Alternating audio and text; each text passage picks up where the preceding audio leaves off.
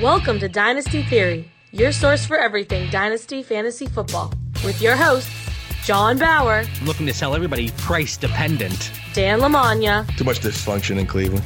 and Mitch Sorensen. Well, it's hard to compete with excellence. Hey, welcome back to another live episode of Dynasty Theory, a proud member of the Ross Tucker Football Podcast Network. I'm your host, John Bauer. You can find me on Twitter at the Bauer Club. And of course, I am joined by the man, the myth, the legend, Dan Lamagna. That's at FF Coach Dan on Twitter. What's going on, Dan?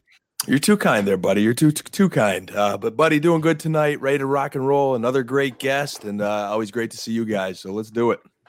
I don't know what Mitch is doing over there, but he's moving all around. But of That's right. course, we are joined by Mitch Sorensen. That's at DynoMC on Twitter. What's up, Mitch? What's going on? I had to close my vent because my kid goes to sleep shortly, and there's probably some screaming that's going to happen. So if I close the vent, it'll help out a little bit. That's all right. I have a I have a light that's about to go out above me. So if you guys see a strobe light, it's just a, a light that's about to to go out here. I did my first ever TikTok. I have Oh, not seen this no. yet. Oh. Should we be concerned? No, no, it's not bad. So my wife's cousins they came over Saturday night, and I had a few beverages, you know, as I typically do, and we had a fire, and then we came back inside, and it's about midnight, and my wife's cousin's like, "Oh, we should do a TikTok." So of course, me, I'm like, "That's a fantastic idea," and it was like, you know, you do it to a song. It it's horrendous, but it's out there. So if anybody follows Gonna have her, to look for that. Yeah, John, it's John does the most fun things when he has a few beverages in him, doesn't he, Mitch? Like, like Mhm. we always get a good story. I, I did not injure myself this weekend though, so that's a plus. That's Oh, good. That's the best time to sit him traits too. When he's being really quiet on GroupMe, you know he's drinking or doing something on Saturday night. So that's when you try to slip in a couple trades, and you, sometimes they get accepted. Best advice to our listeners there tonight. Right there. Best tip of the night. Yep. So we do have a fantastic guest joining us tonight. He'll be joining us here in a few minutes. But before we get there, we would love to introduce a new sponsor to the show and just a little clip that I put together because we figure that Dan would not be ready to do the live read on it. So none other than our sponsor, Manscaped. Guys, we have another great show for you today. But you know what else is great? Manscaped, who is the best in men's below the belt grooming. Manscaped offers precision engineered tools for your family jewels. I know it's a little uncomfortable and kind of awkward to talk about, but let's be honest. We have all had close calls when doing a little manscaping. The only cuts we want to happen are the players being cut from our dynasty rosters. Luckily, all that danger, it's a thing of the past. And that's exactly why Manscaped has redesigned the electric trimmer and just released the Lawnmower 3.0. It's perfectly engineered, long battery life up to 90 minutes, water resistant. It has an LED light and it's also super quiet. Of course, Manscaped is known for the below the belt grooming, but it doesn't stop there. Use it for a haircut or just to clean up that unruly chest hair. Guys, make your significant other happy and keep things nice and clean down there. Get 20% off plus free shipping by using code Theory20 at manscaped.com. Again, that's code Theory20 for 20% off and free shipping at manscaped.com. So seriously, all of those features are awesome, but I told I let my wife listen to this earlier today and she goes, "Why does it have to be charged for 90 minutes?" Like you would like to think you're a little more kept than having to trim for 90 minutes. It is called the lawnmower. You know, that first trim could be rough for people. Hey, 90 minutes. I mean, you know, we're busy here at Dynasty Theory. So we could just, you know, put it on the shelf. We don't need to charge it for a while. We're going to get plenty of uses there. Before we introduce tonight's guest, just like we did for Mother's Day, once again, we are partnering with myfrontpagestory.com. Your dad loves the newspaper. Everybody's dad loves the newspaper. Give him the cover story he deserves for being such an awesome dad right at myfrontpagestory.com. Telling your dad you had a story written about him as a gift for Father's Day is pretty much the coolest thing you're going to tell someone when giving them a gift. Watching him read it and try not to get choked up will be even better. Talk to a writer about your dad for 10, 15 minutes. They write an amazing story about him and send it to you. He'll love it. You win. And with everything going on in the world right now, you can do this in the comfort of your own home over the phone. What are you going to get your dad for Father's Day? Socks, a tie, a gift card? That's all boring. Give him something that he's actually going to remember forever. Again, check out myfrontpagestory.com and use code theory20 to get 20% off. joining us tonight. So he is the host of the Dynasty and Chill podcast, none other than Scott Connor, and that's Charles Chill FFB on Twitter. What's going on, Scott? What's up, fellas? Glad to be here. Looking forward to it. You joined us for the live draft show special, and for some reason, you still wanted to come back on and talk some strategies, talk some dynasty with us even after that. But you know, first of all, where, why is your handle on Twitter Charles Chill? Oh man, it's a long story, but uh, I've had the nickname since I was in high school, actually middle school, and just my middle name's Charles, so that's where that comes from. And then everyone just always said Charles Chill because I was so laid back and chilled out, and it just stuck. And I've just rang with it because it's, you know, it's a nickname. I probably should have changed it a while ago to something more fantasy related, but hey, it's been there for like five years, so I might as well stick with it, right? It definitely fits. Yeah, all the guests we've had, John, I always feel a little more relaxed when Scott's on the show or if I'm listening to his podcast. Uh, he, he lives by that nickname. So well, well represented there, Scott. Yeah, thanks. I, thanks. I don't think anybody has ever said that I'm chill. Would you guys describe me as chill? Probably not. Nope. not even close.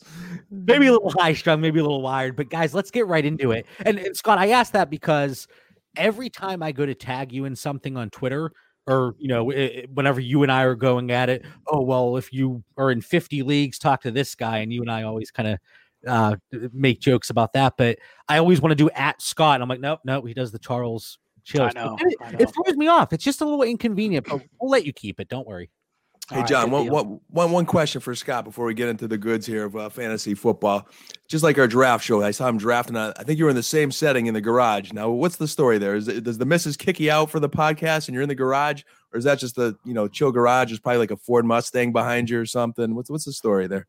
No, there's actually a squat rack and a bench press, and it got a lot of use during the uh, COVID 19 shutdown because that's really the only options that I had with all the gyms shut down. But no, I move around you know, sometimes I'll podcast from our second bedroom, or I actually have a work from home station upstairs, like in a loft where I have an office. So I don't know, just a little more privacy out here. Just can kind of scream and yell, and it doesn't, you know, get rile up any of the animals or anything like that. So just just have it. But honestly, it's nice and cool. There's been some times already this year where I'm sitting out here and I'm an hour into a podcast and it's 85, 90 degrees and I'm sweating. And it's the same in the summer. I mean, it's same in the winter. I think John was on the show in January.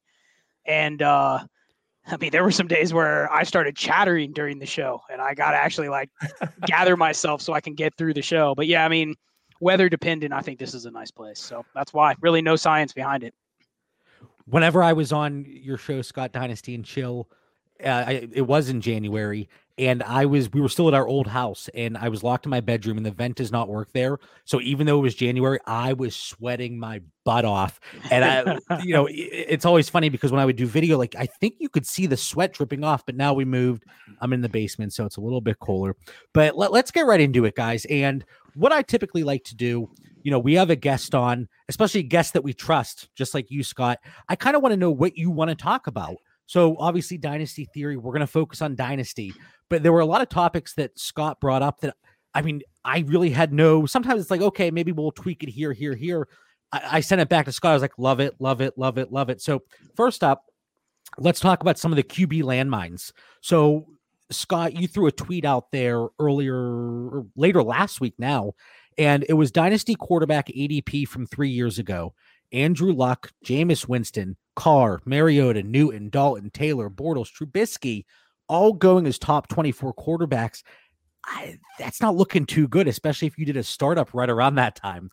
So, Scott, what kind of prompted you to throw that out there? What you know, were you diving into some things for whether it's an article or for your podcast? Uh, you know, I just uh, was thinking one day that that's the problem with uh, with Dynasty is that it's on your brain twenty four seven. At least for me, it is. You know, there's always something as follow as close as we follow the news and on Twitter all the time. It's like it's hard to get away from. You know, I don't know about you guys, but there's something that comes to my mind like ten times a day, and I'm like, I got to write that down. Got to make sure I hit on it next episode, or make sure I do a little more research on it to see if it's actually a topic I want to cover. So I don't even remember where this came from. I think it came from uh, I had listened to Evan Silva's podcast, and he was talking about how uh, Jimmy Garoppolo was one of his sleepers for MVP, and you know, was like I, th- I, think eighty to one odds. And I'm sitting there going, you know what? Yeah, I could find a narrative where Jimmy Garoppolo ends up well outperforming his current ADP or his current value. I think he's quarterback 20 at this point. So it kind of just stemmed from there. And I'm looking at, you know, I don't know about you guys, but I have some teams that have, uh, you know, Josh Allen on them or Sam Darnold on them. And I'm sitting there going, are they really as secure as the dynasty community wants you to make them think? I mean, Josh Allen, quarterback eight. You could write a story where two years from now he's in Trubisky's shoes, where you're going, I don't know if that guy's going to get uh, another job elsewhere because you're kind of fearful that if Buffalo gives up on him, is there somebody else that potentially sees the same value that Buffalo does in him? So that's one of those guys I've, I've been looking to pivot off of. But yeah, that's where it came from. Not really anything more than that than just brainstorming quarterbacks. I like that a lot. And, you know, you brought up Josh Allen. He's somebody that I acquired so many shares of going into his rookie year, whether it was a, a, uh, a startup or a rookie draft. He was slipping because obviously he, he didn't have the high profile that these other quarterbacks had. But based on the price and everything, I, I always say it's price dependent. I was picking up shares left and right. But this offseason, just like you said, Scott, Josh Allen, quarterback seven, eight, that's too early for me and I can't pull the trigger there. So, eh, eh, Josh Allen, obviously, he's a guy that you might be a little worried about. Dan, what are your thoughts? Because I, I don't know in any of the leagues that we're in together, you have Josh Allen, so you kind of might be out on him altogether.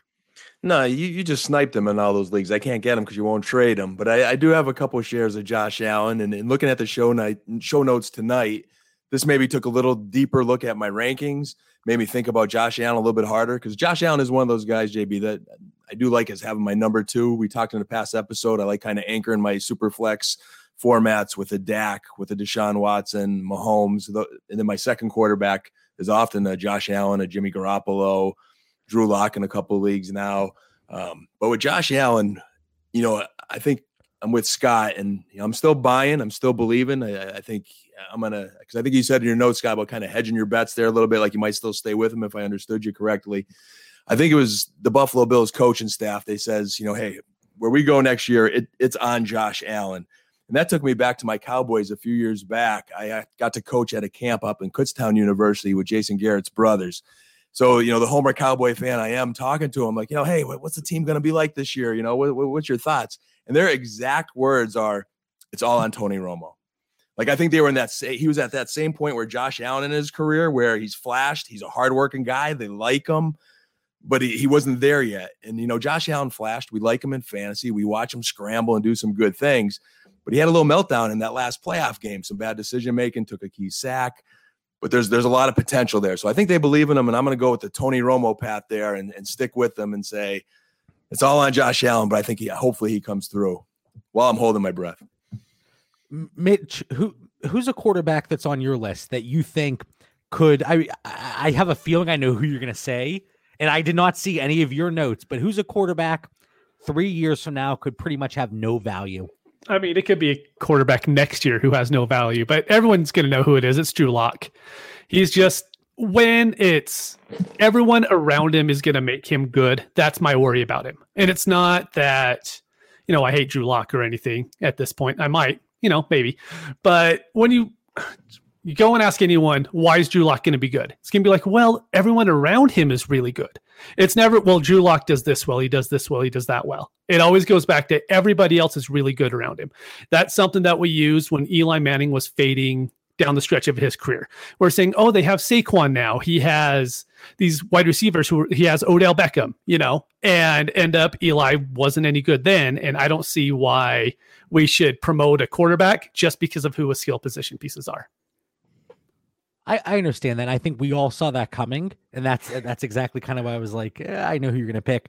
But Scott, who's another quarterback that's on your radar? You're in a super flex startup today that especially at their current ADP, you're like, this guy has a lot of red flags, and I'm pretty concerned looking even remotely long term.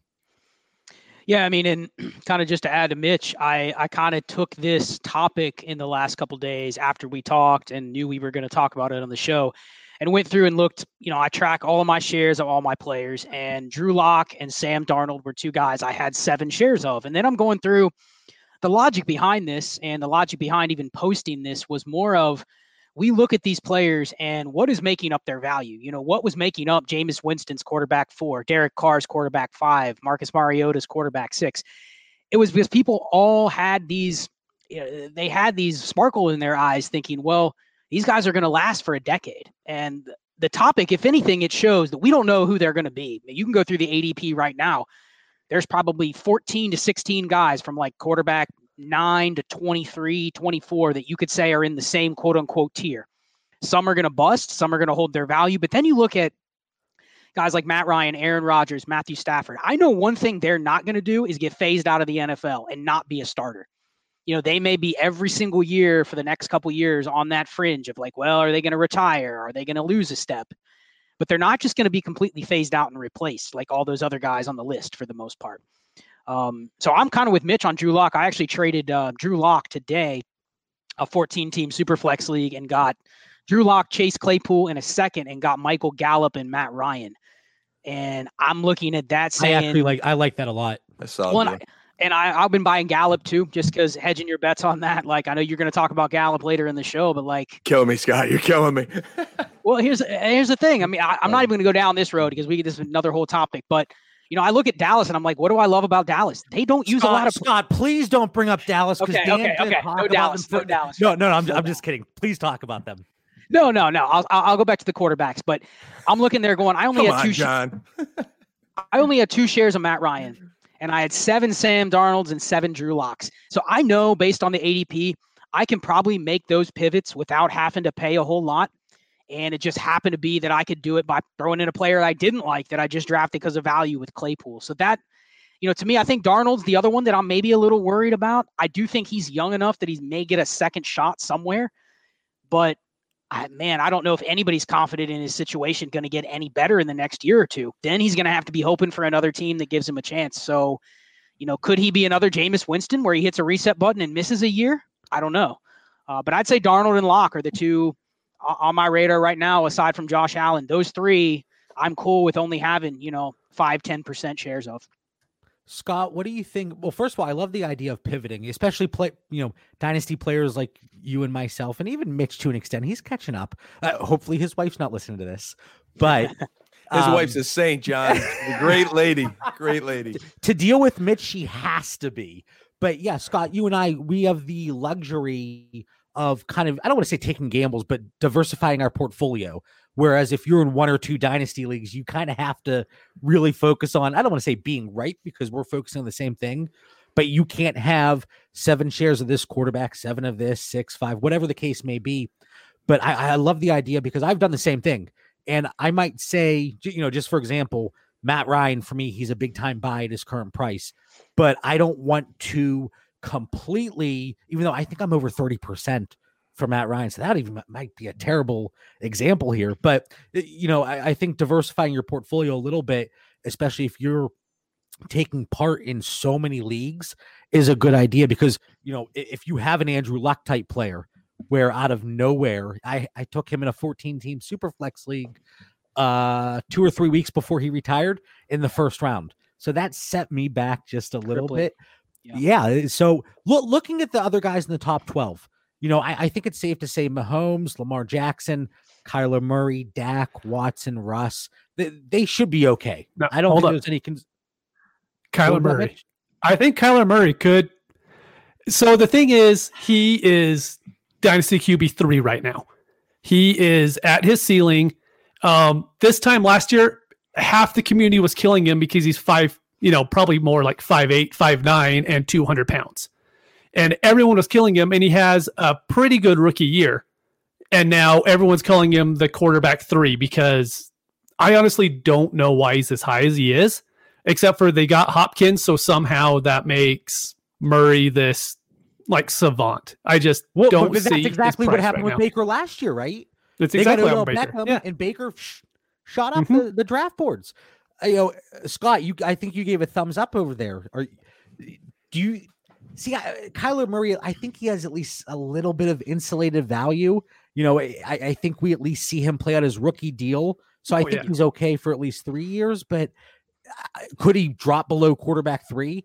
I actually, I'd be shocked if he's quarterback three this time next year. So do you think there's maybe an in between zero value and just Uh, you know where he is now, or do you think he completely bottoms out? I don't, and I don't think that's what Mitch is saying here, but Well, I don't think he has necessarily the risk of bottoming out because, again, he's a rookie. He's a first round pick. He has a fifth year option. So, barring that the offense doesn't go completely south, my biggest fear with Kyler would be the team does go south in the next two years and they that system doesn't work. Does he translate? Is there another team willing to give him the same chance in a different offense? So, is he translatable to have a 15 year career if he bounces around different coaches, different systems? I don't know. Uh, but I do think he has a security with his draft capital. It's not like he was bad last year. But I do think that if you're in a position where you're in multiple leagues and maybe you have too many Kyler Murray shares, I think there's a chance that I agree with Mitch and I agree with you too, John. I don't see his value going higher than quarterback three. And a pivot I was just thinking about this morning was can I trade Kyler Murray for Russell Wilson plus? Because I think Russell Wilson, as stable as he has been, he's hung around like that quarterback five to quarterback eight range for like four seasons now. But I do think that there's a non zero chance that Russ has at least one or two, like, just don't give a crap seasons left in him at some point where they're going to let him get unleashed. I don't know if they're going to continue with this for the rest of his career. So I could see, you know, say that happens this year. You know, let's say they're, you guys would agree their running back uh, room is somewhat volatile, right? With injury prone guys and not not really sure what it's going to look like.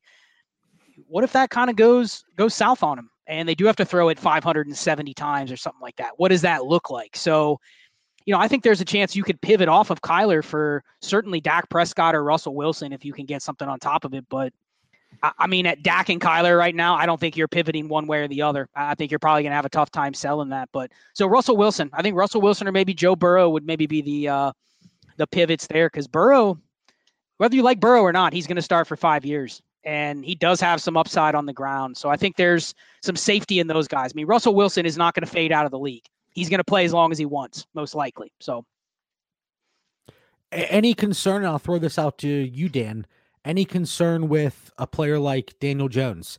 I I'm clearly high on him. I know Mitch, you, you've talked him up as well he's currently going according to you know even just FantasyPros rankings they have him at quarterback 13 is there any concern especially with your boy the clapper going there as the offensive coordinator dan? Is there a concern with him? Some concern with the giants um, but in that tier of quarterbacks he wasn't one of the guys i highlighted. You know is there some concern? Of course there's some concern. I mean you know he has he hasn't proven himself completely yet but the guy can run. He's got a lot of weapons around him as much as I'm through with the clapper, I mean, he is decent with quarterbacks. I mean, that offense has some potential. Guys around him that I'd be more concerned about, JB, would be Baker Mayfield and Jared Goff.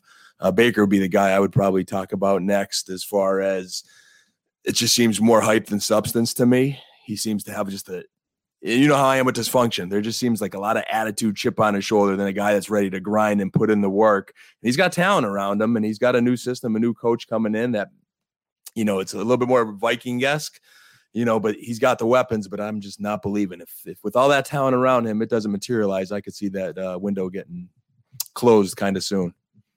I honestly think we could spend five hours on this topic, but for the sake of time, let, let's move on here. And I love this topic that you wanted to bring up, Scott. So I'm very interested to see which side of it you're on because I, I wasn't exactly clear in your notes, but then talking with you off the air, I think we might agree here. But wide receiver pivoting, and uh, you know, you could look at this for redraft or dynasty purposes. Yeah, I mean, this is something I've been talking about since last year, but I think it's starting to hit the mainstream this season when you're getting into redraft season. And um, you guys know I'm a big uh, high stakes FFPC player, and the draft the drafts this year are just nuts. I mean, you go in a draft, and depending on who you're drafting with, the top three rounds are you know, you'll see 22, 23 running backs go in the first, you know, 36 picks. And, you know, you start getting to that third round running back range and it's like Chris Carson, James Conner, Leonard Fournette. And it's like, I, I have a hard time clicking, you know, draft on those guys. And it's, it's just simply due to scarcity. And you get to the point where you're able to get Jarvis Landry, Tyler Boyd in round seven, round eight. And yeah, they may not have a ton of ceiling, but you look at their target floor and you're like, you're still buying – 130, 140 targets potentially with those guys five rounds later. You know, so I kind of look at it and say, I'd rather have James Conner and one of those guys than a receiver and then a who knows what running back I'm getting, you know, later on. So that it's really starting to get accentuated here. But the idea just being, and I want to hear your guys' thoughts on this, but uh, this is especially to those leagues that John hates. You know, the let's let's start seven flexes and it's one one one one, and there's really just throw anybody in there that you can. There's no scarcity at any position, so it's just a free for all. If you're in one of those leagues, man, it, my whole goal, if I'm in one of those leagues, any league where I can start, you know, up to six or seven receivers or more, I don't really care who they are. I mean, yeah, I want to get Tyreek Hill and Michael Thomas and Davante Adams, but once you get down to like wide receiver 10, there's not a huge difference between you know, let's say AJ Brown and Michael Gallup, for instance. I mean, on the on paper, there's a huge difference. But value wise, what's the real difference? It's just perception. You know, people see a 22 year old AJ Brown, you're like, dude, he's going to be the next Julio Jones. And so they elevate his price. And I'm not saying I'd take Michael Gallup over him, but you can find these holes in ADP. And it's like, you know, wide receiver 15 for wide receiver 35. It's a not 40% chance that wide receiver 35 is better and it's not like he's old. He might be 25 instead of 22 or 23. So the idea is just capturing, hey, I can start eight receivers. I want to try to get eight in the top 40. But if I can add a bunch of extra first and second round picks in a startup and still come out with seven or eight of those guys and you know, maybe they're Henry Ruggs or Mecole Hardman or Marquise Brown. Any given week, I can smash you. I can smash your Michael Thomas or Davante Adams in one given week. The more I can start, the better chance I can defeat some of the really high priced receivers. And Scott, that's very similar to the, I mean, just like the format you mentioned, I think it's several flex spots Mitch and I were co-owning a team in a league that that you created, and you know I'm always hesitant to get in a league that you create because I know you know the scoring and the format like the back of your hand, and we see what you're doing in the startup. And Mitch and I even messaged the me uh, messaged each other, and we're like, Scott has done this format so many times. He we know exactly what he's trying to do here, and it's just like you said, get several players later on that you know maybe one of them isn't going to outperform a Davante Adams, but if you can get two of them together in like the aggregate, then it, it, it's going to be better. Um, you know, Mitch, I want to turn it over to you because we've talked about this so many times. You know, looking at wide receivers and running backs and startups, and the way that we've been approaching it this offseason. Yeah, so there's like a huge debate you could get to on this, right? But a big thing is everyone's like you could build through wide receivers because wide receivers stay good for a really long time. So if you just go back to August 2019 DLF ADP, Beckham was wide receiver 2 and then now he's wide receiver 10. Juju was wide receiver 4, now he's wide receiver 7. Diggs is wide receiver 10, now he's 23. Thielen's 13, now he's 33. Cooks was 14, now he's 44. Hilton 16, and now he's wide receiver 50 most take of those guys, breath, Mitch, take a breath. I like most of those guys didn't He's in the zone even change at all. Like they're in the exact same situation. Diggs changed and became the number one wide receiver on his team, and he still dropped. So I think there's like this huge kind of fallacy out there that you could build through wide receivers. Their value stays the same or it increases each year and I don't know if that's true because I know someone like Barkley was injured last year. He's still going as running back too. You could get guys like Kenyan Drake who immediately shoot up, and there's not a lot of wide receivers who are 26 years old who are all of a sudden going to go five rounds higher than what they did the previous year. I think I'm going to butcher this, but JJ Zachariason had a tweet, I think it was last week, and it talked about running backs and wide receivers early, late. Which way should you go? And I, I really wish that I would have put this in the notes here, but basically it said there if you take the later running backs, there's a better chance they shoot up the the rankings and the value significantly increases. But if you take wide receiver late, it's a better chance they just purely outperform their ADP. And I'm gonna have to go back and look at it after the show, but I think that's pretty close. And I, I think that makes a lot of sense. We were talking about just like Scott said, you know, Michael Gallup or AJ Brown. I think there's a much better chance Michael Gallup outperforms his ADP than an AJ Brown, but there's also a much better chance that a running back going kind of around maybe where Michael Gallup is going in Dynasty could shoot up. And whether it's mid-season or come this time off season uh, next year. But I, I just think you know it's really it's an interesting dynamic because you could sit there and debate okay wide receiver is the way to go early or running back early but and, Scott you threw in some numbers here for the wide receivers and I'm I'm going to read through them and it's going to be difficult because you know if you're listening to this, maybe rewind it after we go through it just to kind of grasp what's going on. But it forced me to go and look at the running backs in the same uh, spectrum. So, Scott, you put in here in 2019, 75 different wide receivers posted a top 12 week. So, wide receiver one week. 50 different wide receivers did it at least twice. Only eight different wide receivers did it more than four times. So, if you look at that range, wide receiver nine to wide receiver 50 are going to post between two and four wide re- receiver one week. So, just like you said, Scott, there, there really isn't that big of a difference. And that's a huge range. So, when you look at running back in that same spectrum, in 2019, 58 different running backs posted a top 12 running back week. 40 did it at least twice. 18 did it more than four times. So that reduces the range to running back 19 to 40 are going to post between two and four running back one weeks. So, Scott, just like you said, it kind of talks about the scarcity there.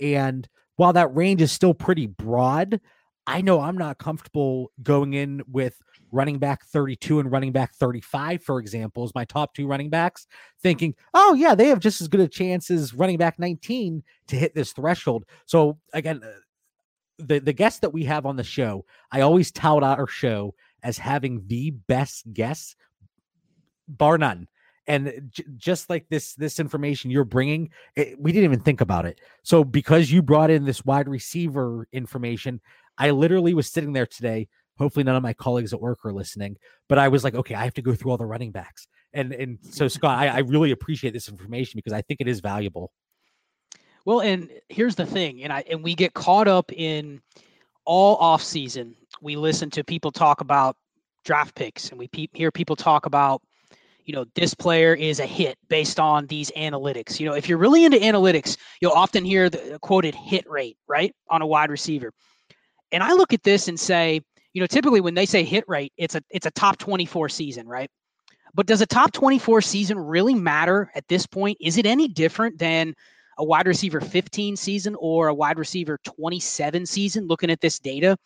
So you may have players that never hit that top 24 season but if their dynasty value is consistently, you know, wide receiver 45 or wide receiver 50, they're hitting their ADP. And if you have big enough rosters, you know, big enough starting lineups, like we said, it doesn't matter because the threshold that you're capturing every single week is more than enough to include them in your starting lineup. It's totally different. Like FFPC, you only start two receivers and it's tight end premium and you start two flexes. So if you build a team like this, you're all of a sudden ending up with seven wide receiver threes and fours, and every single week you're having to pick two or three. And that's a terrible life to live because half the time the one that goes off is the one on your bench. And then you chase those points the next week, and it's one of the others that you sat on your bench. So you can get in trouble when you're looking at settings that are totally different. So, you know, it goes back to the old consistency or not consistency. To me, consistency is irrelevant when you're talking about deep leagues. But shallow leagues, yeah, certainly. I want my three receivers to be 150 targets each. I'll pay up for them because I know what I'm getting. I'll let everyone else worry about, hey, I'm determining which 110 or 120 target guy to start every single week. So it just matters depending on your league. But I mean, wouldn't you say most of our leagues are at least start up to five, six receivers? I mean, mo- most probably the listeners of this show are probably in leagues where it's a little deeper than what we're normally thinking. And I love those deeper leagues because the way, especially Mitch and I, we build our teams, we try to accumulate depth. And I know you do the same thing, Scott. And you know eh, you're you're forced to be able to get those multiple picks when you're trading down in drafts but also it, it does make the start sit decision much easier because if you have six of those wide receivers or four of those running backs, but you can only start two of them, I know, especially in my home redraft league, and everybody rips on me. Oh, th- you have a podcast, JB, and you're, you're coming in seventh place. I'm like, guys, just leave me alone. My, my mom has won that league more times than I have in the last five years. So that that's my opinions on uh, redraft.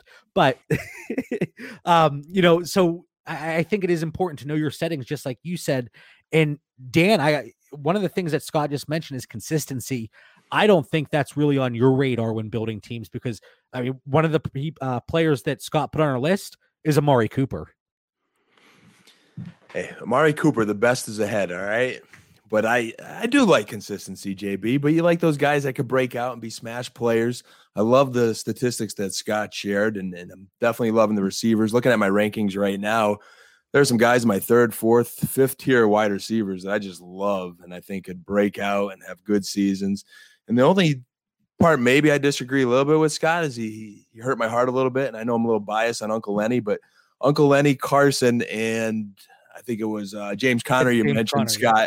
They're like the three guys in my tier two running backs that I would click and be confident in. Uh, you know, I'm a little biased on Uncle Lenny, but those three I, I definitely still like. So click, click it, click, go for him, Scott. Have some conviction. I'm encouraging you. Hey, hey, I, I, can respect that. Actually, I've been warming up to James Conner. I got to get him in a couple redrafts leagues just because he's one of those guys in Dynasty that zero. There's been a zero in that category for at least two plus years. So, you know, we'll see where it goes. But John, I wanted to ask you about uh, Amari Cooper and Jamison Crowder because that was one of my points. Was we are terrible at classifying receivers as boomer bust or consistent, and those are two names that stand out. I mean, everyone says Amari Cooper's boomer bust, right? and when you hear Jamison Crowder, you're like, oh, he has a good PPR floor. You know, he's going to get a lot of targets, but he's not going to really ever, ever give you any, you know, spike weeks. You know what I mean? And, uh, you know, last year, Jamison Crowder was basically all boomer bust. He had six top 24 weeks, he had four top 12 weeks, and then nothing. Every other week was outside the top 36. And I mean, maybe that had to do with Sam Darnold. Maybe it had to do with the offense, but still, like we misclassify players all the time. And Amari Cooper, was one of the most consistent receivers last year. He had 10 top 36 weeks and eight top 24 weeks. So you say he's boomer bust, but I look at it and say, man, I'm getting a top 24 week eight times. Uh, that's, Preach, Scott. Preach, man. Preach yeah, it. That's one of the best. That's one of the top 10 receivers in the league right there. So I don't know. I just think we classify players as boom or bust and we think we can predict based on their targets and it's uh, we're just not good at it so I, I, don't know that's all i really say about that so I, I love the I love the uh, topic of consistency. And Mitch, you know this better than anybody because the first league that you and I met each other in, we had a bet, and I don't know if you remember it, but I had Michael Thomas and you had Julio Jones, and I was uh, at that point in time. This is going into the 2018 season. Mm. I was all about consistency, and I wanted guys that are going to give me that stable production week after week. But just like you said, Scott, and I know there's people doing great stuff on consistency. Bob Lung, he has a an award-winning publication that's the consistency guide, but uh, I, to an extent, we don't know who's going to be consistent week after week. And Mitch, like I said, you had Julio, I had Michael Thomas. I already cashed that check. I thought I was going to win that bet. And actually, in 2018, Julio had more wide receiver two weeks than Michael Thomas. Wide receiver two or mm. better. And, and yeah, because you were convinced he wasn't going to score touchdowns. Remember, Julio doesn't score t- touchdowns. That's what we were told. Like Scott's bringing up, you know, we get these narratives about these wide receivers, and Julio doesn't score touchdowns, is what we were told two years ago. And now look at him; he could suddenly score touchdowns. It's an amazing thing. I, I was going off in that group chat too. I mm-hmm. was making myself look like a huge, uh, to keep it clean, a huge butthead here. But you know, I was going on and on and on and on, and then after Julio started to produce, I don't think I really commented in that chat for a good stretch because I was like, I have to hide. Yeah, I love how Scott picked uh, Cooper and uh, Crowder too. You know, underneath Mitch's shirt, there's a Jamison Crowder tattoo across his back, and you know I'm a Cooper, Cooper truther. So good, good picks there, Scott. And I think you're right, JB. The more I think about it, as far as consistency, I mean, I trust my rankings and a bet on talent. Give me the guys that I believe are going to boom, and the consistency. I'll figure that out as I manage my team.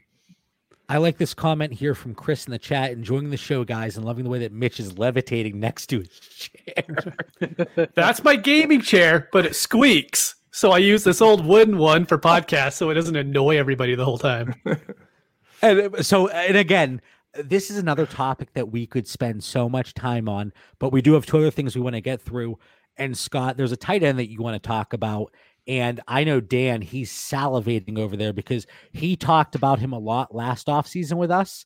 And Mitch and I, honestly, and I'm a little ashamed, we faded this tight end, but I'm going to turn it over to you. Yeah, I actually just did a uh, real deep dive on my uh, my Patreon podcast this weekend about tight ends, and I did a show on Mark Andrews last season. If you guys remember, he started off on fire. Like his first two weeks, I mean, he was looking like you know, he's Kelce Kittle plus first two weeks, and you're going, this is no way this is sustainable. And, you know, he didn't have, he didn't do that every single week, but he had five or six other boom games throughout the season. And so I just look a little bit deeper into what he's done through his first two years. And, you know, the big knock on him was he played 457 snaps last year. Hayden Hurst played 457 snaps. The knock on Andrews is, well, he doesn't play enough, right? He doesn't get enough snaps. He's always splitting snaps with, you know, the first year he split snaps four ways. Last year he split three ways. Luckily, this year there's only two tight ends really that are relevant. Um, but I'm looking at that and saying, what has he done per snap? If he ever earns enough snaps, and if you look at, I compare him to um, Zach Ertz. If you look at Zach Ertz, his first two years, his snaps look like this. Like they were the low 50s and then high 50s and then exploded into the 70s. So maybe there's something like that with Andrews that's the case. But you just look at what he's done per target and per snap. And I put the numbers in the show sheet, but I mean, he is outpacing George Kittle and Travis Kelce by a lot. I mean, PPR points per snap. I mean, he is 50% uh, higher than Travis Kelce for his career. And it's only two years, it's a small sample size. But basically, what that's saying is if you can project more volume for him, I think last year could be his floor. Maybe his touchdowns are going to go down a little bit. But man, if this guy gets 650 snaps and his targets go up maybe 10 to 20, I mean, tight end three, people I've heard people say his his price is too high. Tight end three is his ceiling. I don't think so. I think his makeup, I don't want to say he's the next Kittle, but I wouldn't be shocked if he had two seasons in the next five or six where he's pushing 1,200 yards. I mean, he has that in his capabilities. So I'm buying even now at his price. So Mitch and I were working through our projections and they're pretty much finalized. And I'm going to shamelessly plug our YouTube channel, which if you're watching live now, you're already aware of it. But subscribe to the YouTube channel, Dynasty Theory, if you're listening on the podcast feed. And we're giving away our projections for for free. It's our first time going through actual projections. But Mitch, I, I would say combined I, uh, 50 hours, 60 hours, 70 hours, oh, somewhere like well, uh, we're over 100 yeah. maybe more. I, uh, my, my wife, my wife, she's at the point now that if I'm on my laptop, it doesn't matter what time it is. She goes, "Are you working on those stupid projections?" And mm-hmm. today, today, I kind of set her off a little bit because of how much time I've put in. You know, the whole news with Major League Baseball. Maybe there won't be a season. And I looked at her and said, "You know, uh, hun." If there's no 2020 season, these projections are worthless she looked at me like I might have to keep an eye open when I sleep tonight because eh, we have spent so much time on these projections. But right now, you know, looking at it, we have 105 targets, 68 receptions. We have him slated as the tight end three this year behind Kelce and Kittle. Could he outperform that? Absolutely. But looking at our projected uh, t- total passing attempts, the way we think that offense is going to look, that's where we have him. And there's actually quite a little buffer between him and tight end four. I love it. You know, you know, as a, as a coach, you put you surround yourself with with better, good people. And then for fantasy football, part of my strategy is surrounding myself with guys like the three of you that are smarter than me, that are doing all this work with projections. And I love Scott's show notes on Mark Andrews because what I love doing is watching the game film. I love watching tons of football. And in watching him last year, he is a tough SOB. Let me tell you, he's getting open, catching balls, scoring, and he was hurt. I mean, he was playing hurt last year and like he, he was in that full capacity and he was still producing in fantasy football. So I just could see him this year being even healthier. Hurst is out of the picture. I think Lamar is going to continue to get better. Like I just I'm drinking the Baltimore Raven Kool-Aid the way they're building that offense and that team. You know, yeah, Dobbins in the backfield there. Even more pressure comes off with it. I think it even improved running game. I love what Mark Andrews could do. So spot on to all three is between your projections, Scott, the numbers you shared, Andrew's right there in three in the top three, and you just cemented him for me. I don't think Lamar is going to get better because last year was just absolutely insane. But again, looking at our projections, we actually have him above Mahomes again here as the quarterback one. And I know you can go back and say there hasn't been a quarterback that's produced quarterback the quarterback one numbers in multiple years. But I I think that it's going to be Lamar Jackson. And Mitch. I think you kind of persuaded me, you know, when we were going through because it's tough. You, you look at a lot of different resources like FantasyPros for example. You have everybody's projections and they kind of send out the averages. We did this as a team and it was mm-hmm. kind of tough talking about different players. Mark andrews you kind of pushed me in this direction and for once i don't want to toot your horn too much but I, I think you were right yeah i think barring injury his floor like scott said is tight end three like I don't see him dropping under that because the, the problem is there's two really, really, really good tight ends in the league right now with Kelce and Kittle. And then there's kind of everybody else underneath them. And Andrews, if he's not on that same scale as Kittle and Kelce, he's right next to it. I mean, he is the next guy up.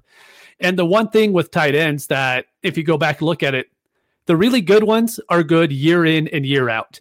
We love to talk up like, hey, who are we on last year, John? The Steelers tight end. Vance. Yeah, Vance. You know, we talked at Vance. We're like, oh, look at all these targets that are open. He's going to go in there and smash. You know, why, would you, why would you bring that bad memory up? Because it's what we do with tight ends every year. It was Burton the year before. It was Ebron before that.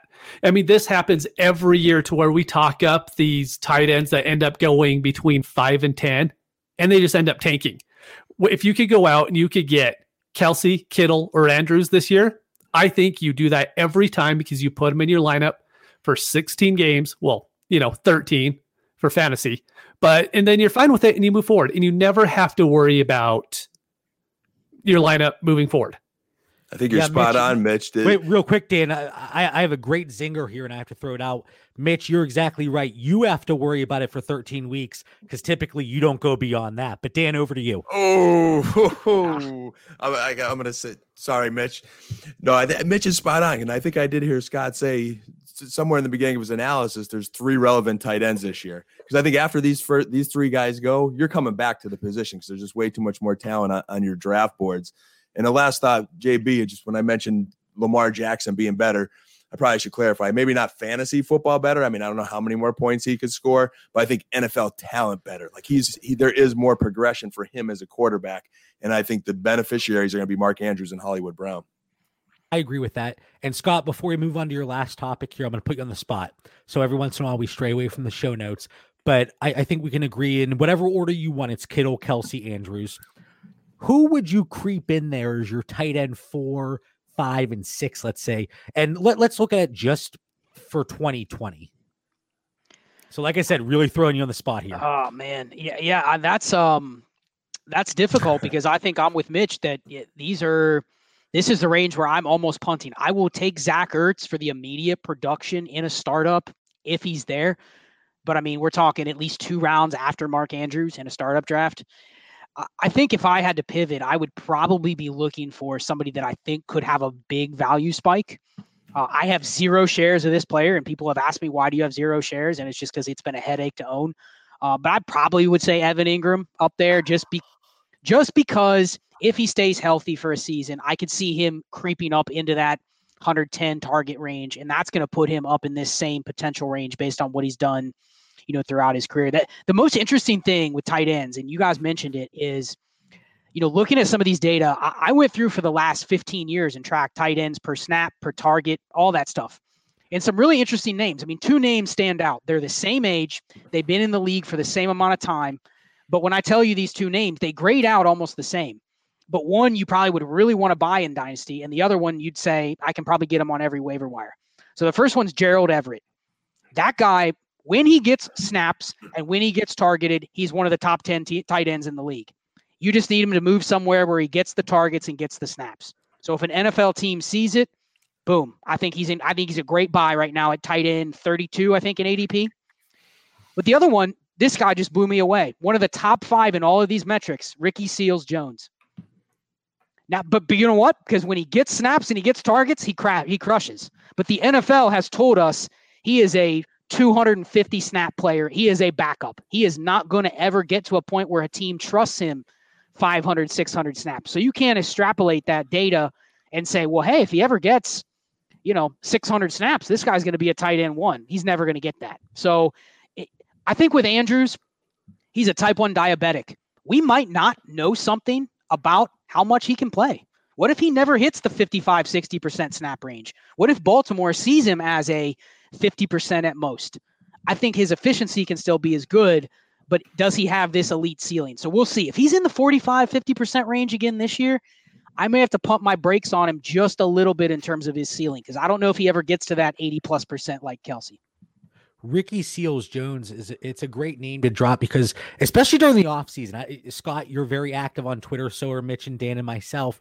But this is the time of year I call it the player profiler time of year because mm-hmm. that's the trump card. You throw those, they have all the measurables, they have the bars. So if you're ever going to debate on Twitter and somebody drops that, they act like it's a mic drop, like boom, that just happened. And Ricky Seals Jones, he is athletic. And there were some off the field issues. And you know, like you said, Scott, maybe 250 when it comes to snaps is a ceiling, but it's an interesting name. And you mentioned Gerald Everett. The name I wanted to hear from you, even though I love Evan Engram, love him, I wanted you to say Tyler Higbee. Oh, yeah, no. One share, and I just took him at a startup just to hedge my bets, but no, not not on Higbee at all. That's no? interesting you say that because we're complete opposite on that side. We have him right here. We and this is again, this is Mitch. It's kind of a give and take in certain situations, but Mitch, why don't you tell our friend Scott here where we have Tyler Higbee right now? We might have him at tight end four. Might. Ooh, but hot. it's really but like we were saying earlier, is after the top three, there is six different guys I could put at tight end four and be okay with it. I could have Engram, I could have Ertz, I could have uh, Gronkowski probably is a lot of people's tight end four at this point. But and I, I can tell know, you he's he's not our tight end four. He's no, he's not even close. but Higbee's just the guy. If you're right on him and you have lots of shares, it'll pay off. But a lot of these tight end shares will end up never paying off, and so that's just kind of a put your money on a guy sort of thing. And if it's really good, then awesome. Yeah. We we have four tight ends here for 2020 within 9 points. And again, we can talk about our projections and I'm sure at least 50% of these we're going to be completely off but those are the ones we just white out whenever we repost it on twitter and we say look how close we were on this guy ignore the guy right below him. But i, I think that's fantastic you know talk about tight ends. And mark andrews like i said and i think you know in dynasty we kind of get take lock a lot of the time and we're all guilty of that to an extent. But mark andrews he's a guy that i wanted nothing to do with heading into 2019 and now i've done a complete 180 and i'm I'm okay acquiring him, especially at his more inflated price. One last thing we're going to talk about today, and I think it's absolute blasphemy. But again, we cater to our guests. We try to be, you know, we try to extend a level of hospitality. But Scott, you want to talk about zero running back, and could that make a comeback here in 2020? Yeah, man, this is a, a topic that I, I, I do feel passionate about, but I'm still kind of working through it because I, I I don't know if you guys have noticed, but it's starting to make a little bit of headway out there in the podcast space for sure. Uh, people talking about zero running back over the next month, uh, basically refuting a lot of what we talked about last year with the receiver numbers. That it was a fluke. That a lot, not a lot of the receipt, not a lot of the uh, zero running back hits popped last year. And so if you went zero running back and you faded, you know those first couple round running backs, the teams that you know, had Michael Gallup and DJ Chark and Terry McLaurin and AJ Brown, you know, they pulled these guys out in the double digit rounds of, you know, redrafts, but also, you know, dynasty, you didn't expect these guys that were going to give you wide receiver two, wide receiver three seasons. And so if you were sitting on a couple elite backs, you, you know, you nullified the advantage that those teams that were wide receiver heavy had last year. You know, this year, I do think that I know we're going to get into talking about the COVID 19 stuff. There's just something about this year that is just going to be wild and unpredictable. I mean, knock on wood that we have a full season. You we're able to have a season with a fantasy playoffs and we can crown champions in leagues. But yeah, there's just something about this year that I think is just going to be unpredictable. And I think with things being unpredictable, uh, the first victims are usually, you know, people that are really thin at running back. And so I, in that realm, I think zero RB could could could bring some league winners this year. I don't know if you guys remember, there were numerous championships games last year. I was starting DeAndre Washington and Mike Boone, and I think Mike Boone put up like a two spot, and DeAndre Washington put up a twenty spot. So it worked both ways. Uh, but yeah, I mean, I think the the zero running back in dynasty, especially with deeper rosters, I think it could be a thing this year, and I think I'm not giving it enough credit. Dan, you hear a zero running back, and it's like in the Wizard of Oz. You're like the Wicked Witch of the West, and you shrivel up under the house. Your skin just crawls whenever you hear zero running back. Yeah, it, it gets me nervous there. Not enough balance. You know, we we had a good guess in Joe Pisapia, and we were talking about you know finding edges. So I, my my hair would be standing up there if I had zero running backs. But I do know what Scott's saying. I mean, it's a good con- contrarian take. When I look at like tiers of receivers where I think guys could blow up. I don't see that at running back. We've talked about how unique that running back dynamic is this year. There's just so many timeshares and there's so many question marks. Um, so I could see it, but you know, Scott, your last name's Connor. Get yourself James Conner. You know, I, I would like to at least get two solid running backs that I could sleep easy on, and then, you know, believe in our talent and drafting and find those DJ Charks later on. So while we always talk about dynasty, in, even in redraft, like we're partnering with Manscaped and they're now sponsoring the pod, it, it takes a, a set, a, a, big set to go zero running back. And with Manscaped, it can be trimmed, it can be solid, you know, very well kept. But uh, Mitch, are, do do you have the cojones to go zero running back here in 2020? Well done on that, by the way. Well done. I, I, literally, I just thought of that. That was good. That was very good. No, because my issue with the zero running back is so you're going to be taking a whole bunch of backup running backs, right? Or less valuable running backs. And if we're looking at it because we're going to do it because, you know, COVID could be an issue, those guys could be just as li- likely to get it as the starters that you're passing up. So while I 100% believe depth is going to be key to this year. We see a lot of teams and 14 teamers that, you know, they're completely stacked and have no depth whatsoever. I mean, they have 10 starters and that's it. But so I think that's going to be a huge failure this year. But as far as going zero running back because of COVID, I'm not. I mean, who knows who's going to get COVID? Could it be the backup Zeke, running back Zeke. start? Exactly. Yeah. Who knows? So that's my um, issue with the whole zero running back thing.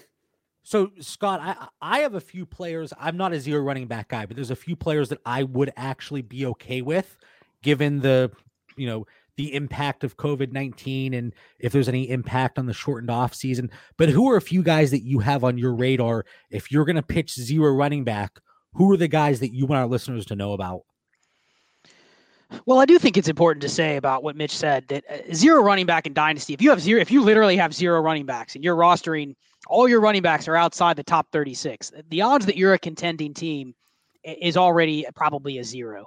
So I think the the zero running back fallacy is more argumentative towards redraft. For dynasty, I think it's do I want to go out and pay for the running backs on the market what they cost right now? Acquisition cost to buy and not to crap on Leonard Fournette, but to buy Leonard Fournette, to buy James Conner, to buy Chris Carson, the price point to buy from another owner is a lot more expensive than probably the the odds that you're going to get back the production. You know, there's a there's a gap between the buy and the sell. If I'm selling agree. one of those guys, I'm not selling them for a second round pick, but I'm not going out there and buying them for more than a first round pick. So there's just a gap where it's impossible to trade for him. So I think for dynasty, there's a couple zero running back targets that I do think are being uh, quite a bit undervalued.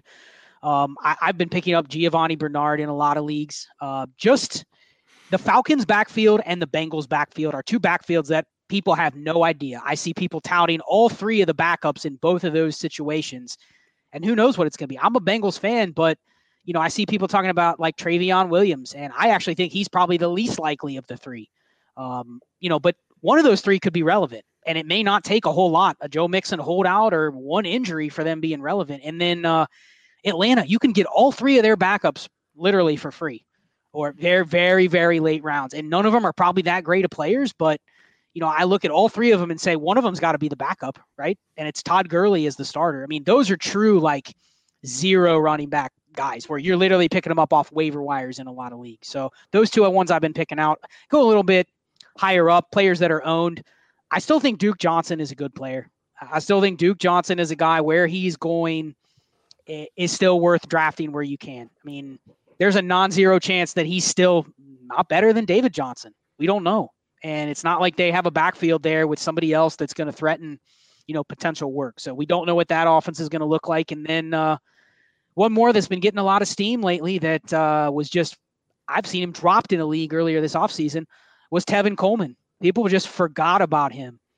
And he was hurt last year. If you guys remember, he had a high ankle sprain. He did really well for the first four or five weeks and then he suffered that high ankle sprain, and then it was like it was all Raheem Mostert from there. But how do we know it's not Tevin Cole? They're, they kept him mm-hmm. on the roster. That was the first thing. They didn't draft anybody else. That was the second thing. So I think those two things make him somebody that I'd be worth paying. You know, if I can get him for a third or something like that, I'm doing it. Hey, Mitch, that's encouraging for all your Duke Johnson investments. I have a lot. Yeah, I need to recoup some cost on that one. And I mean, there are there are a lot of situations, and Scott, you kind of brought it up where I I actually think there's going to be more of a 50 50 split that people are going to be very uncomfortable with. And one of the situations when we look through our projections, we actually have Tevin Coleman and Mostert really close. There's yeah. not a lot of separation there. And I know I know Raheem Mostert is one of those guys that people you know, touting throughout the offseason as a dynasty buy, even though he's older, doesn't have much tread on the tires, which is great. But I, Tevin Coleman, just like you said, Scott, I don't think he's going anywhere. More expensive, obviously, than the Falcons or the Bengals backfield, but maybe a player like Marlon Mack, he's still going to get yeah. used here in 2020. We, Mitch, get ready. Damien Williams still in 2020. Obviously, oh, yeah. the price the price is much much different than going into 2019. But Damien Williams, Marlon Mack, on Johnson, and you know you never want to hope for an injury, but it, they're all just also one minor injury away from really getting used here in 2020. But I think those are guys that, if we want to say running backs outside of the first, definitely, I mean, heck, seven eight rounds, they're still going to be there in startups and probably redraft too. You know, another two guys you made me think of that is uh, a guy that literally is free. I just picked him up in the 30th round of a startup. Uh, Royce Freeman is another one that's that's just completely dead where he is. But what if there's an injury? What if he gets traded? All of a sudden, I mean, I'm looking for an angle where maybe their value could go up. I see Royce Freeman running back 74, and you see some of the names ahead of him, like you know Malcolm Brown or Dare Ogunbowale, or even Mike Boone is ahead of him in the current ADP. And you know, I look at him and say he just didn't fit the Denver scheme. They even said as much. He did not fit what they wanted to do the second half of last year. That's why they brought in Melvin Gordon. Uh, and then another one that's just completely getting slept on. I'll probably buy some more shares when he goes on the pup is Rashad Penny. I mean, it, there could be a five to ten percent chance that we're looking up in like week eleven, and Rashad Penny's the Seahawks starter. and can, everyone, I tra- can I tell you a trade that I just made? It was an offer yeah. sent to me. It was a safe league, so you know tight ends they get the two PPR in a lot of those leagues. Somebody offered me Rashad Penny for Thaddeus Moss. Oh, Snap smash accept. that! Yeah, Snap yeah. accept. Wow. And I, I said it to Mitch. I was like bragging about it. It's like, yeah, it's Rashad Penny, but it was Thaddeus Moss. He might not even be on a roster. Yeah.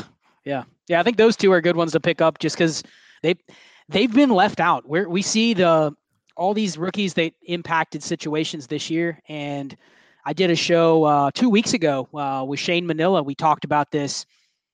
You know, we're forgetting about all these guys. I know you're a big Ke'Shawn Vaughn guy, but we're forgetting about Kerryon Johnson, Ronald Jones, Marlon Mack these next two running back classes coming in don't look to be all that strong. And we've just di- we've thrown a lot of these running backs off the cliff already. You know, a guy like Kerryon Johnson, people have just thrown him off the cliff. And it's like, what if he can have a second life somewhere else? I mean, the dude is still 22 years old. So, you know, we've kind of moved on from these guys, even James Conner, Chris Carson. We're just assuming they're going to be done after this year, next year. And what if they're not? What if we're wrong? So I may go out and buy some of those guys, and I'm about as far from wanting to buy running backs as anybody you'll ever have on this show. Dan, you heard it from somebody else other than me. Royce Freeman. Dirt cheap. If he gets moved to another team, there is possible life after Denver. I'm not sure I'm drinking the Royce Freeman Kool Aid, but I do appreciate the deep dive on running backs because you have to do it. I mean, it is a puzzle that everyone here has to figure out to be successful in the fantasy football landscape. How is it all going to play out? It's going to be interesting to watch. Scott, you made my job very easy. I asked you, what do you want to talk about tonight? You sent me these four topics. I shot it over to Mitch and Dan. I said, Scott laid it out for me. So whenever you want to come back on, you let me know because it allowed me to relax a little bit and not have to put in the preparation for the show notes. But uh, thank you so much for coming on. Plug what you're working on, where to find you on social media. Again, as if our listeners don't already know. Yeah, I appreciate you guys having me on. It was a blast. Uh, I love your show. I've been listening since the very beginning. Uh, I think I started tuning in episode three and then went back and listened to the first two. So I'm a loyal listener myself. You guys do great work. and uh, I know, I know you've come a long way since you started. So kudos to you guys for building where you have, you know, coming to where you've come from. Uh, great job on that. Uh, yeah, you can find me on Twitter at Charles Chill FFB, uh, write at Dynasty League Football, host of Dynasty and Chill. Uh, just launched a Patreon last weekend. Uh, we've got almost 20 people in there. Uh, I'm starting to kind of change the course of my show to be more of just a, a chill session with guests. It's just basically going to be chill sessions with guests that I have on, and we just talk Dynasty and a lot of the the deep dive, deeps into st- deep dive into statistics, like I did with the Mark Andrews and some of the stuff on the show sheet uh, is going to be more behind the Patreon wall. Um, and then I do host another show uh, for all the dynasty people that want to try redraft. Um, you probably already played redraft before, but I'm really big into playing FFPC. We host a weekly FFPC show uh, called Chasing the Helmet. Uh, we do live drafts, and uh, we'll be bringing live content this year from the uh, main events in Vegas in September. So if you're interested in FFPC, check that out as well. Appreciate you guys having me. Absolutely. And if you are not following Scott on Twitter, if you're not listening to the show, I highly suggest you do. It's going to help you, whether it's redraft, dynasty, it's going to help you tremendously. And Scott, I told you, you didn't know this initially, but Mitch and I, you are one of our mortal enemies because when we started this show as Super Flexology, we wanted the show to be super flex and chill. And Mitch said it was you started your show right before us. And Mitch mm-hmm. said, Oh, John, I love the name, but there's a dynasty and chill. And I was like, who the heck is this guy? I, am never going to talk to him. This is a name we wanted. But I, I, think we kind of, you know, mended our differences here. But you're always a, a pleasure to bring on the show. So thank you for joining us, Scott. Mitch, any final thoughts for the listeners? Um, final thoughts just going to be really listen to Chasing the Helmet. It's an awesome show. If you're huge into Dynasty, I mean, I play 98% Dynasty with a little bit of DFS mixed in, but listening to what the high stakes redraft leagues do right now is hugely helpful for Dynasty. It's awesome to know the values going in. If they're really high on guys, there's a reason to why they're higher on guys than what I am. And going into next year, I I listen to that show every single week, and it's huge to help me, you know, moving forward. So I definitely recommend that podcast. And even though it is redraft, we always talk about it. The short term implications and outcomes have a huge impact on dynasty value. So I couldn't agree more. Dan, final thoughts for the, the Cowboys fan over there. Man, you, you know Scott that JB likes you if he's letting you talk redraft because he's as loyal dynasty as they come. And uh, we knew this was going to be fun tonight. You didn't let us down, Scott. It was a great show, great uh, talking to you as always. And like Mitch said, listeners, you know, there's certain people in the fantasy industry that you want to keep track of, whether it's on Twitter or their podcast, and Scott's one of them. So thanks tonight, Scott. Yeah, guys, thanks for having me on. Great time. Absolutely. And Dan, you couldn't have said it better. Um, you know, like I said, if you're not following Scott, if you're not listening to his multiple podcasts, I, you know, he said he went back 15 years in tight end data. Man, get a life. Come on. But anyway, as always, we want to thank everybody for tuning in. Find us on Twitter and Instagram at Dynasty Theory FF. Be safe, be kind to each other. Have a great night.